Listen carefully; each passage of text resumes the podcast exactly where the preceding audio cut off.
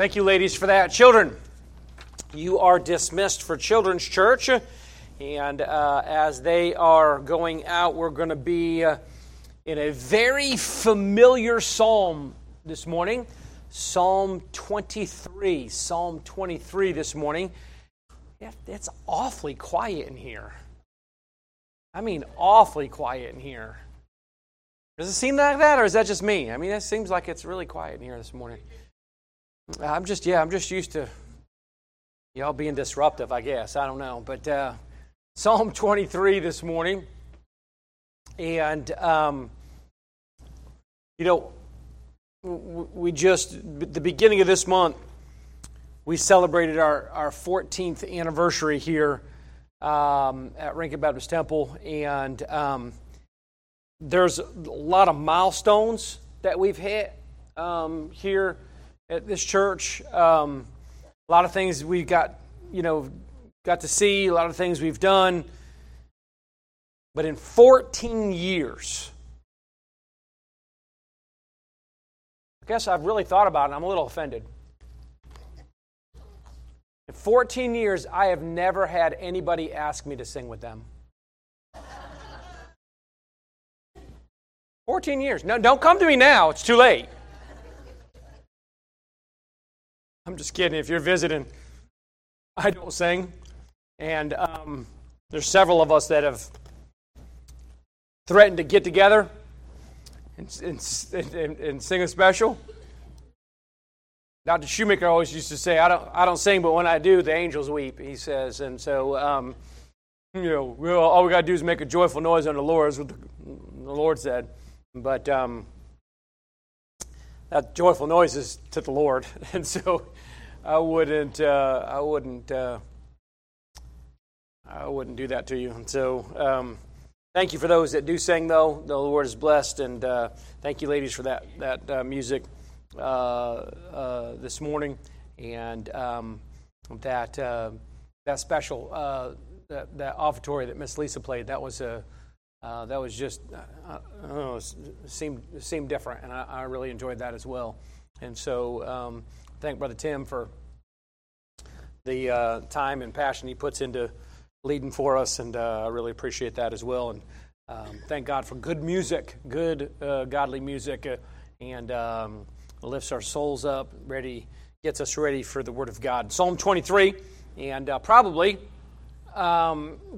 most of you in here, or a lot of you in here, probably could quote the psalm. It's a psalm that's been read countless times in churches, countless times at funerals. You'll often see, probably more than not, you'll see a funeral bulletin. And in that bulletin is almost always Psalm 23. And why? Because Psalm 23, and this is the title of my message, Psalm 23 is a psalm of comfort. A psalm of comfort. And I don't need to ask this question, as Brother Tim said, it's a rhetorical question. But have you ever been down? You ever been hurt? You ever been not hurt just physically, but you ever been hurt emotionally? You ever struggled spiritually? No, preacher, I'm good all the way around. Well, you're a liar. And so we've all struggled with something, right? And we've all had a hard time with something. And probably, truth be told, probably more recently than we want to admit that we've struggled with something. Maybe it's something somebody did, or somebody said, or maybe something that you did that you're struggling with. But in life, the Bible says there's going to be struggle. In life, there's going to be entanglement. In life, there's going to be unfairness. In life, there's going to be discomfort. And not everything... not every day we feel. I said in Sunday school this morning, I said, I wish that every Sunday, from the day I got saved to this day, I wish every Sunday Sunday morning, I jumped out of bed and said, "Woohoo! I'm excited about going to church today." Well, I have to say that's probably not the case for me, and it's probably not the case for you. You ever Sunday morning rolled over and thought to yourself, just one more hour? Just 30 more minutes. Do I really... It was me and Wendy joke about it all the time. I'll roll over, look at her, said, "Do I really have to get up?" She said, "Yeah, you're the preacher." I was like, "Okay, all right." And so kind of joke about that, you know. But sometimes you don't feel like it, right? My wife calls it the mully grubs. You ever get the mully grubs?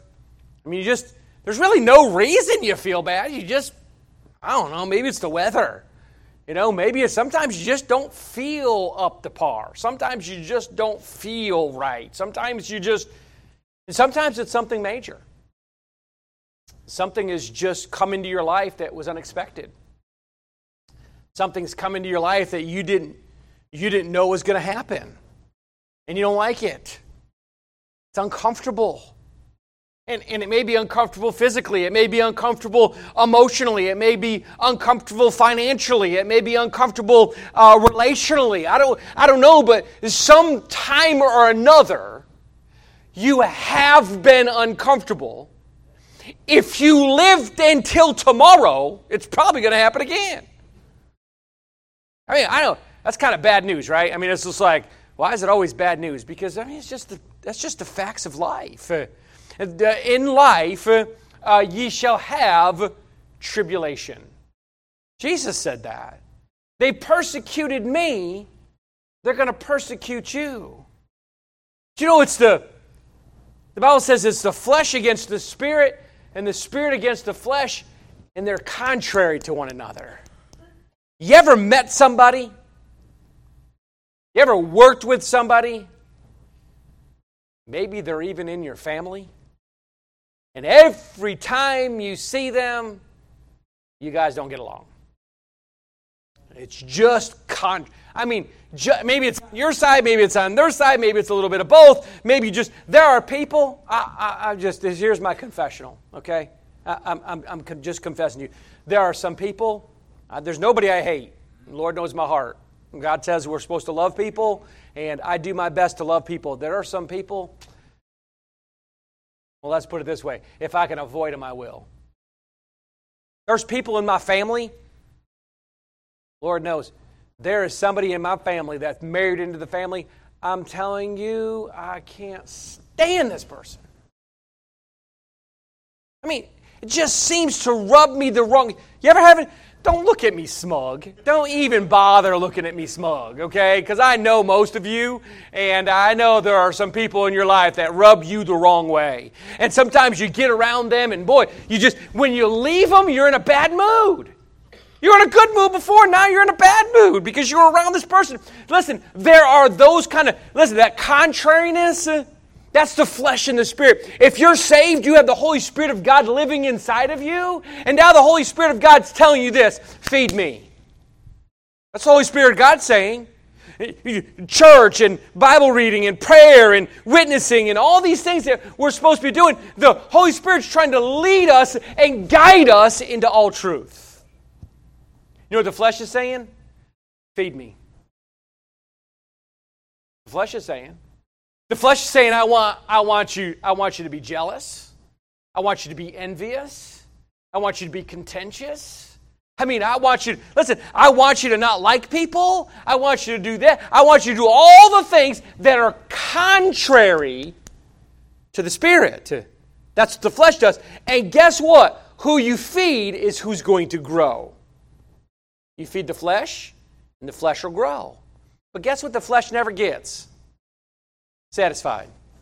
Never gets full. You know what it wants? It wants more and more and more and more. And if you continue to feed the flesh, listen to me, mark my words, if you continue to feed the flesh, you'll turn into somebody you never thought you would have been turned into. You really will. That person that you looked at years ago, you thought to yourself, boy, I hope I never get to that place in my life. That person is bitter all the time. That person never smiles. That person is never, perceivably never happy. I mean, and they make everybody else miserable. I'm glad I'm not like that person.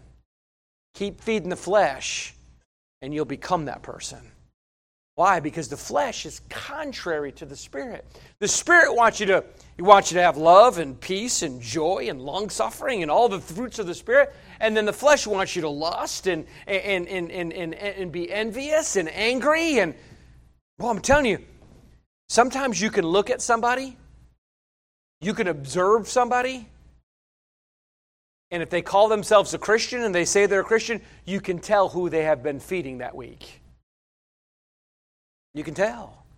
Listen, if you take, I tell my in-laws when they come up, I'm glad I have a great relationship with my in-laws. I know sometimes it can be really, really bad. They call them outlaws. I'm glad I'm in good with my in-laws. Matter of fact, I say this all the time. Matter of fact, if we were on a boat and the boat sank and we went overboard, I'm pretty sure they'd save me before they save Wendy. I'm just telling you. We're good. But they have a dog. They always have a dog.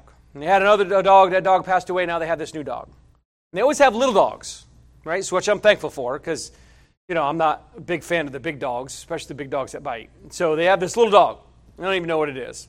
Pomeranian something. I don't remember what it is. Anyways, it's this dog, and it's a small dog that's supposed to be whatever pounds. This dog is a porker. I mean, its poor legs are like, because it's so. I said, let me tell you why it's so big. Because you're feeding it too much. You keep feeding that dog; it keeps getting bigger, and you give him food on the ground. And Mom says, Could you take the food? We left the food in the back of the car. Could you take it in and bring it inside? She said, it was like a bag like this big. It was like $79. I said, yeah, I'll be sure to, wrap it in, tin foil and make sure that I put it up on a pedestal somewhere. I can't believe you paid that much for dog food. But they'll put that dog food down there, and then Dad will be eating. But Dad, you can't feed the dog table food.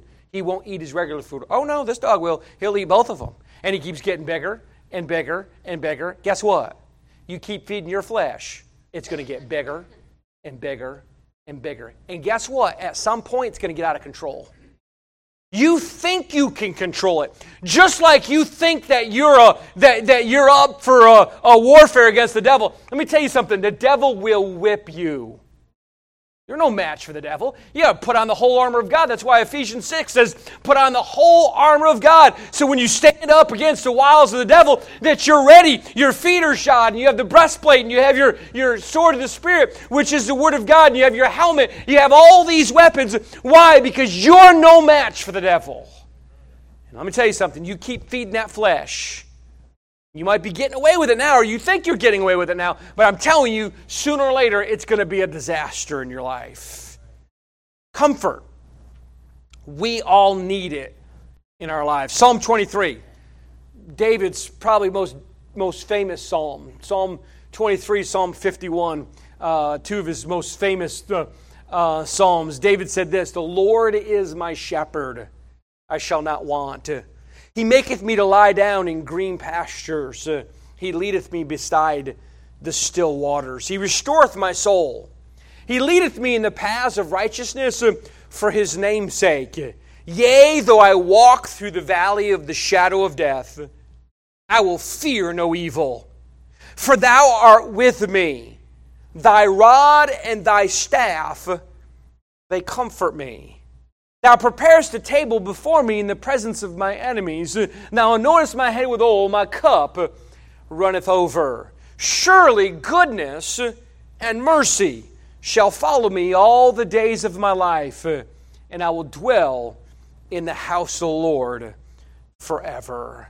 He said, though I go through the valley of the shadow of death, no matter what might come, I don't have to fear. I don't have to be afraid. Have you ever been afraid? Now, I'm not necessarily talking about the fear of something. Some people have a fear of spiders, right? I'm okay with the little ones. Don't bring a, you don't even, I'm not even getting near a tarantula. I mean, who wants to be around a spider like that? Listen, something is mentally wrong with you. Just saying. I'd rather be around a cobra than to be around a tarantula. I mean, I just do not like spiders. Some people have a fear of heights. You ever seen somebody that really has a fear of heights? I mean, sometimes you get up high enough and everybody's got a little, a little bit of fear. I mean, you should. We went, Kyle and I, years ago, I think it was for her 16th birthday, we went to Hilton Head, and they have a zipline course in Hilton Head. And we went to, and I don't have any fear of heights, and so we went to the zipline course, and it was a lot of fun. So we went through these first, 6 or 7 zips, and man, they were awesome. And some people were just really, just petrified. And I'm thinking to myself, these things are pretty up there. And you zip from one thing to like a telephone pole, and around the telephone pole there's this like this little ledge that you stand on, right? And so you unhook and then you hook to the other one, and I'm thinking to myself, all right, that's a little high. You fall, you're done, whatever. And so he says, oh, those were the kiddie ones, now we're fixing to go to the other ones. And I'm thinking to myself, the kiddie ones? And I'm telling you, there was a lady, and she, I don't know why she didn't stop right there, but anyways, she had a fear of heights. And so we went to these next ones, and he was not joking. These things were high. And we'd zip across, and we got to this one point, and she froze. He said, ma'am, there's no ladder. There's no ladder to get down. I mean, you're on this telephone pole. By the way, it's so high, it's swaying. On this telephone pole, you're up there, and you got to scoot around on this thing, unhook from this. That's my really fear. No, I'm not unhooked. If I fall, I'm on a zip line, right? When I'm off the zip line, I fall, and I only have the ground to stop me, right? And so I unhook and hook quick. Choop, choop, hook to the other one. Well, she froze, completely froze. He unhooked her. He's almost carrying, the instructor is almost carrying her over to the next thing, around the thing, and hooks her up. She refuses to go. And I'm like, we're behind her. I'm like, just push her. That's what they did in the military. You didn't go, they just pushed you, it's just time to go. He says, but of course they weren't going to do that. And so he ended up literally having to hook her to himself and zip her. She was like a mummy, frozen. And we finished the zips, and that was one, the next one, and he zipped her down the next two, and he told her afterwards, ma'am, you probably shouldn't go ziplining again. She had a fear of heights. So I'm not talking about that kind of fear, though that's part of fear. I'm talking about having a fear that cripples you from doing what you know you should be doing. A fear of, I remember when God called me to preach. I said, Lord, I had a real conversation. A real conversation with the Lord. I said, Lord, you picked the wrong person. I don't get up in front of people. I don't even eat in front of people. I was what you called a wallflower. Leave me alone, and I'll leave you alone. And we're good. I didn't like to be around people. Matter of fact, when I joined the military, and I found out that all the guys showered together, it's like, who does that? Seriously? I'd go at 2 or 3 o'clock in the morning to take my shower just so I didn't have to shower with another man. I got a problem with that. But anyways, and eating together and all these things. The very first time I ate with my wife, I was saved. I was just newly saved. She wasn't my wife at the time. We were dating, and we sat down, and she said, we got to pray for the food. I said, well, go ahead. She said, no, the man prays. I said, no. I said, I am not praying. I'm not praying out loud. I'll pray to myself. She said, no, you got to pray. I said, this food will grow moldy before I pray out loud. Just understand. And we prayed to ourselves and ate. She'd take me, I've told you this before, she'd take me to these family reunions. Georgia people love family reunions. So we'd come up from Florida, and we'd go to these family reunions, and I'm telling you, she says I exaggerate, but I'm not. It was like an old church in the middle of a cotton field. And we go in there, and they'd come from everywhere. Like, you just came out of the... There's no way there's houses back there. I mean, they'd come out of all these places, and they'd come, and... Georgia people are friendly people. I'm not a hugger. I hug my girls, and I hug my wife. Otherwise, not a big hugger. Jacob gets me from time to time, too, but I'm not a hugger. He does it for sport. But anyways, I'm just not. I have my space. You have yours. Well, let me tell you something. They'd come, oh, sweetie, and everybody's sweetie. Listen, I'm not your sweetie. I had a lady in the restaurant just the other day who sat down and she said, okay, pumpkin.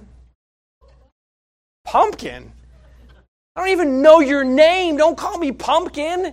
Yeah, but that's just the way it is. I don't mean nothing by it. And they like sweet tea and all that kind of stuff. And this would be me. If this was the people, that was the people that were in and they were all eating, I was over here by myself.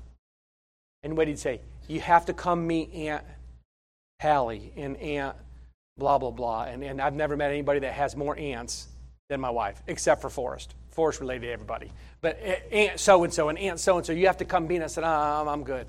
No, you got to come. And so they come over here. Oh, you're so cute. And hug you and pat you. And all these things. They're, 100 years old. And they just pat you on the back. And I'm like, leave me alone. And then God calls me to preach. It's like, hold on a second. It might be the person next to me or the person behind me, but it's not me. Why? Because I had an absolute fear to be around people. I had an absolute fear to speak in front of people. The very first place I preached, my wife worked in accounts payable, accounts receivable in a nursing home. Matter of fact, she worked with Patty Appleby and Brother Larry's wife, Patty Appleby, and our missionaries. And they worked together at this nursing home. And Wendy got me in. Of course, they didn't know who I was, obviously. And so they got me in to preach. And so I preached to these old people. Well, I had one thing going for me that none of them could hear. And they parked them all up and rode them all up. And I had this one lady, she was a little old black lady, sat right here in a wheelchair. And I was preaching. I remember today, I preached on love. I must have said love 72 times, and the message was like 4.5 minutes. Some of y'all wish that would happen today, but it's not going to. But she'd sat there in that front row, and she had a white hanky, and she'd go, woo! And she'd stick that hanky up in the air. And I'm thinking to myself, I know she's deaf. She can't hear. A fear. You ever have a fear that grips you? I mean, that immobilizes you? I mean, you can't take that next step. Not necessarily physically, but you have a meeting that you have to have, or you got to have a talk with somebody, or you got to go to a place that you just don't want to go, and it grips you, that fear. God says He has not given us the spirit of fear, but of power and of love and of a sound mind. You don't have to be afraid. Can I tell you something that some of us are probably not going to like to hear? We choose to be afraid. We don't have to be afraid. You know why? As a Christian, as a born-again believer, God has given us His Spirit, so when that fear comes, we can give that fear over to God. That fear might come, but just like any other burden that we have, we can give that burden back to God. Why? Because God has given us a sound mind. He's given us the power to not fear, to not be afraid. What can they do to me? That's what Paul said. What can they do to me? Well, I mean, why be afraid of someone that can only do something to your body? You don't have to live in fear. Now, for some, I get it. Don't misunderstand me. I understand there are chemical imbalances in bodies, and I understand all these things. There are real psychological problems. I'm not underlining those things. I'm just telling you that when these things come over us, when these things come on us, we need to give them over. The Bible says, casting all your care upon the Lord, because He cares for you. What care is that? Part of that care is fear. Part of that care is discomfort. Part of that care is, God, I don't... You know what some of our problem is? We don't have it under control. We are control freaks. By nature, we're control freaks. And we want everything to work out the way we want it to work out. I tell you, you know my battle with vehicles. It don't matter what vehicle I buy. I'm convinced if I go out and buy a brand new Lexus, it'll break down tomorrow. Just convinced of it. It's just, I think it's my punishment for driving the way I drive. And the anxiety that I have driving. I think it's my punishment. But anyways, it's a constant thing. It's always something, right? Always something going. And you can fix one thing, and inevitably something else is going to happen. And by the way, and I'm complaining, but all my vehicles have over 100,000 miles on them. Some of them have 200,000 miles on them. So, I mean, you know, things, as you get older, your wheels start breaking down, right? I mean, your wheels don't last forever. You know, things start breaking down in our bodies. Same thing with vehicles. They start breaking down, and boy, one thing happens, and then another thing happens, and you get that fixed, and then you have to get this fixed. And same thing happens in your life. Things that you don't like, things that are out of your control come into your life. What do? You can either struggle with them, and you can be mad about them, and you can be bitter about them. You ever get bitter? It's like a cancer. And it begins to grow, and begins to get worse, and begins to get worse. And then your bitterness not only affects you, but it affects other people around you, and then pretty soon, you ever get to this point in your life, you forgot why you were bitter? That's when it gets bad, by the way. When you forgot why you got mad at that person you got mad at. You forgot why you were upset about whatever you were upset about. I know I was upset about something, so I'm just going to keep being upset. You know what it does? It breaks your life down. It hurts your relationships. It hurts your spiritual life. The person you're bitter about, the person you're mad about, they probably don't even care. Don't bother them none. You're the one suffering. Take that bitterness, take that discomfort, take that whatever it is that's coming to your life and cast it upon the Lord. God said, even when you're going through the valley of the shadow of death, you don't have to fear any evil. Why? Because I am with you. Do you understand? Everywhere you go, God is with you. Are you a born-again child of God? Have you been saved? Have you trusted Jesus Christ as your personal Savior? That's why He died on the cross. That's why He was buried. That's why He rose again the third day. The Bible says He's at the right hand of the Father interceding for you. Have you placed your faith and trust in Him? If you have, everywhere you go, He's with you. I will never leave thee. I will never forsake thee. The book of Hebrews says. Well, what a comfort to know I don't have to face this life alone. You ever felt alone? We talked about loneliness a while back, and we made this statement. You can be around 100 people and still feel alone. Or you can be alone and nobody be around you and still not feel lonely.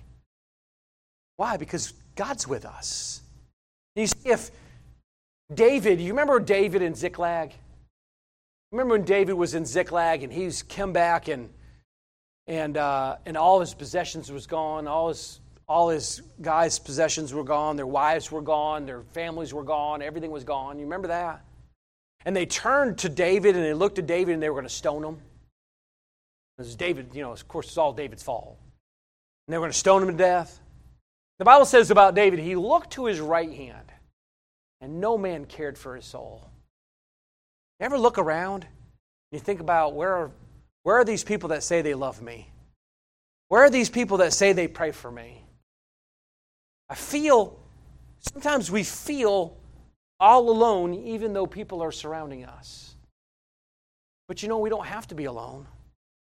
You know what David did? Though he found nobody around him, you know what he did? He encouraged himself in the Lord his God. He encouraged himself in the Lord his God. Why? Because God is with us. Listen, what he says. Thy rod and thy staff, they comfort me. It's a great study. We don't have time to go into it today, but it's a great study to equate the rod and the staff in the Old Testament to the Word of God and the Holy Spirit in the New Testament. God has given us the Word of God, guide us, to help us. Got questions? Go to the source. The Word of God.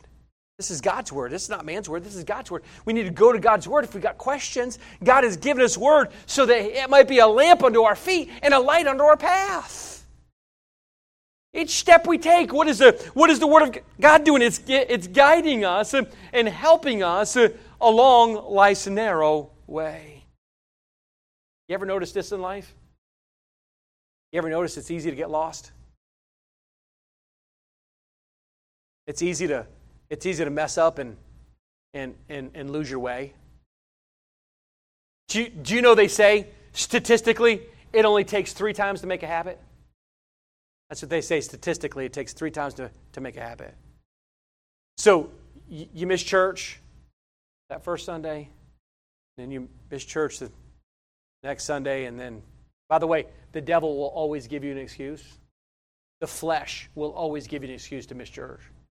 And you miss church that third time, and it just, you know what? Every time after that, it gets a little bit easier. You forget the reason why you were in church. You forget the reason why you read your Bible. You forget. And you get to a place where you've lost your way. Anybody grow up in the woods? Anybody grow up in the country? Quite a few of you. I know. We grew up in the country. Now I'm talking about country. Rankin is a metropolitan city compared to where I'm from. Nothing. There are still no red lights where I'm from. You want to go anywhere? It's an hour. Took Wendy up there when we were dating. She said, I'm going to drive to the, I got to get some pictures. I'm going to drive to the CVS. I said, okay, this is 45 minutes. One way to get to the CVS. And when you get to the CVS, that's like the only thing there. You know, there's no grocery stores. That's, an hour and a half. The mall's 3 hours away. I mean, that's just where I live. And I got to learn the woods all around us, creeks and woods, and animals, and I just loved it growing up. It was just, I thought it all belonged to us. And it didn't, but I thought it all did. I was like my backyard. I remember one day I was out in the woods, and I was doing something, I don't know. I was doing something I shouldn't have been doing. And it started getting night. And it started getting night fast. I said, I better get back. I don't want to lose my way. And I started going down this path, and I thought, I don't think this is the right path. And then I was just a kid. I was, 8, 9, 10 years old. And I thought to myself, I'm in trouble. I had no... And by the way, it wasn't just walk straight and you come out on a road. There was no roads. You walk the wrong way, and you're walking miles in the wrong direction. Lord, I don't know. Even as an unsaved young person, I think God helped me find my way back. But boy, you talk about panicked. We get panicked when we lose our way.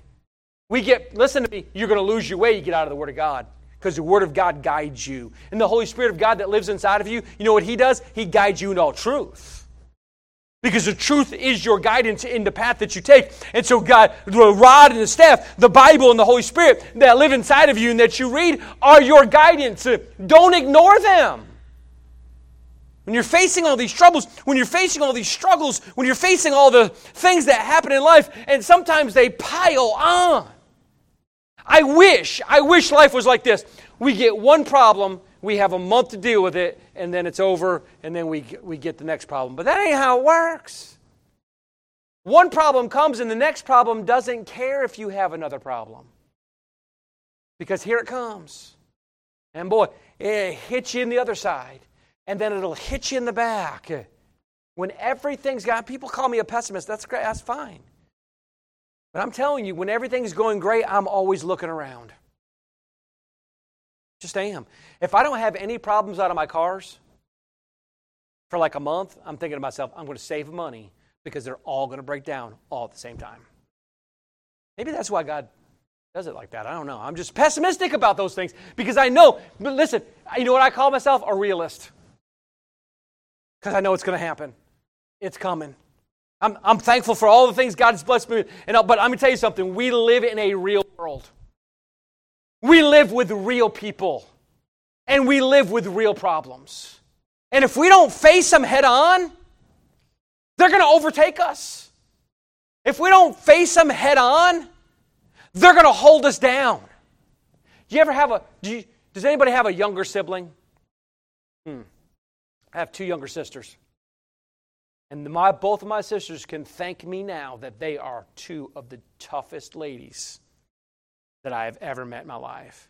But when my sisters were younger, they were both younger than me, I was a huge WWF fan. I mean, I love watching wrestling.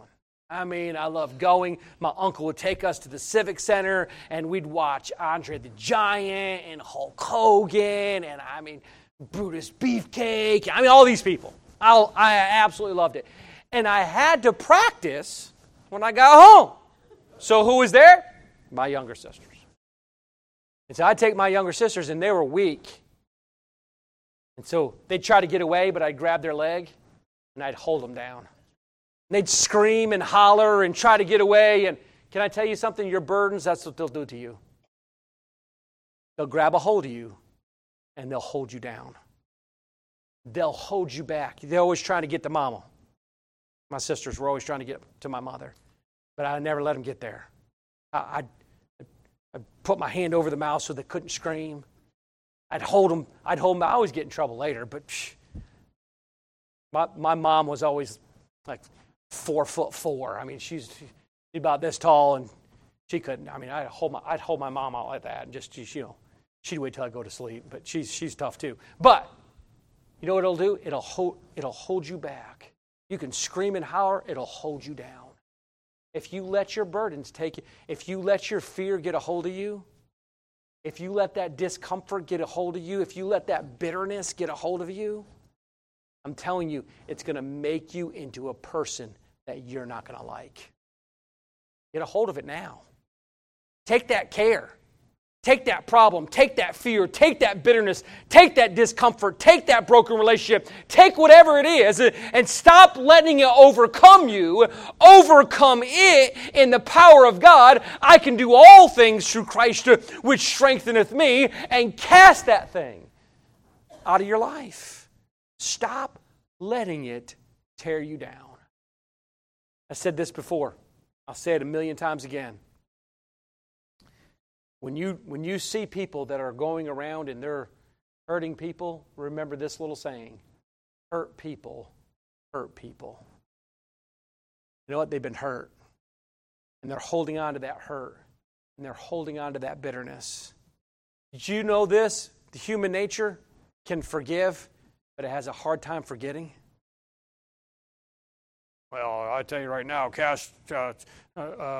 sticks and stones may break my bones, but names will never hurt me. Listen to me.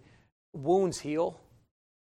And something that somebody said to you, it takes a lot longer to heal.